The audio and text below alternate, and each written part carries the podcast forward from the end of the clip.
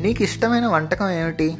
అని అడిగితే ఎవరైనా టక్కుని చెప్పే సమాధానం అమ్మ చేతి గోరుముద్దనో లేక అమ్మమ్మ చేసిన ఆవకాయనో. అది కాకపోతే హైదరాబాదీ బిర్యానీ అను. అంతేకాని పొరపాటున ఒక్కరు కూడా నాకు నా హాస్టల్ ఫుడ్ అంటే చచ్చేంత ఇష్టం అని చెప్పరు. అలా చెప్పుకునే భాగ్యం ఒక్క జేఎన్వి పెదవేగి స్టూడెంట్కి మాత్రం దక్కింది. హలో ఫ్రెండ్స్ ఎలా ఉన్నారు? మన నవోదయ కబుర్లు వినడానికి సిద్ధమేనా?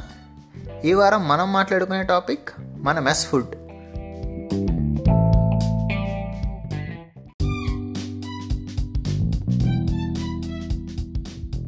ఒకటా రెండా?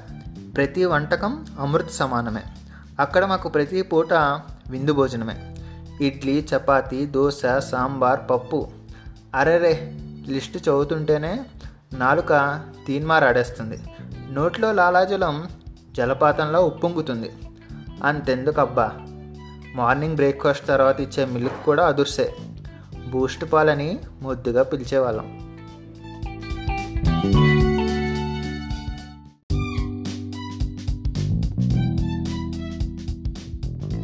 మాకు పెట్టే అన్ని ఐటమ్స్ అద్భుతమే అయినా ఆ ఫ్రైడే బ్రేక్ఫాస్ట్ కింద పెట్టే పలావ్ ఉంది చూడండి. అది మాత్రం అన్నిట్లో ప్రత్యేకమనే చెప్పుకోవాలి. అద్భుత. అసలు దానికున్న క్రేజే వేరు. వారానికి ఒక్క పూట పెట్టడం వలనో ఏమో. దానికోసం అందరూ పడి చచ్చేవాళ్ళం. అందులోనూ స్పెషల్ ఎడిషన్గా వేసే ఆ మీల్ మేకర్స్ కోసం అయితే విపరీతమైన పోటీ. ఒక బ్యాచ్ ఉండేది. వాళ్ళైతే వారం మొత్తం ఆ ఫ్రైడే మార్నింగ్ మెస్ బెల్ ఎప్పుడు మోగుతుందా అని కొబ్బరి చెప్ప కోసం దేవులాడే కోతిలా తెగ ఆరాటపడిపోయేవాళ్ళు. ఇక బెల్ మోగడం ఆలస్యం.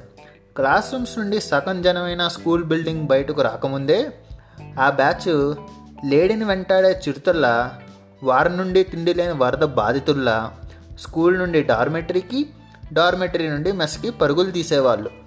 అందుకే అంటారు ఆకలితో ఉన్నవాడి కోరికనైతే పట్టిడన్నం పెట్టి తీర్చగలం కానీ ఆశతో ఉండేవాడి కోరికను అమృతం ఇచ్చినా తీర్చలేమని.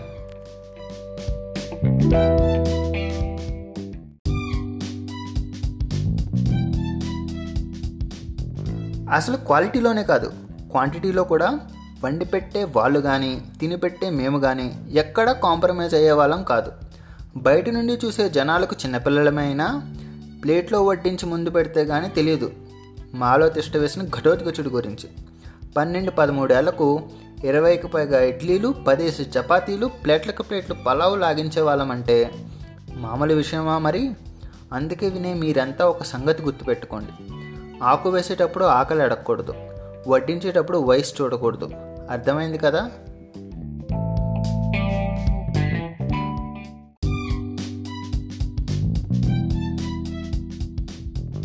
ఏదేమైనా ఇంటి నుండి దూరంగా ఉంటున్నాం అనే బెంగ కానీ అమ్మ చేతి వంట మిస్ అవుతున్నామే అనే బాధగానే కానీ ఇంచుక్కుడు లేకుండా చేసి మాకు అంతటి మంచి భోజనం అందించిన మా గంగాధర అన్నయ్య గారికి మనక్కకి సీతక్కకి ఇలా అందరికీ సర్వదా కృతజ్ఞులం.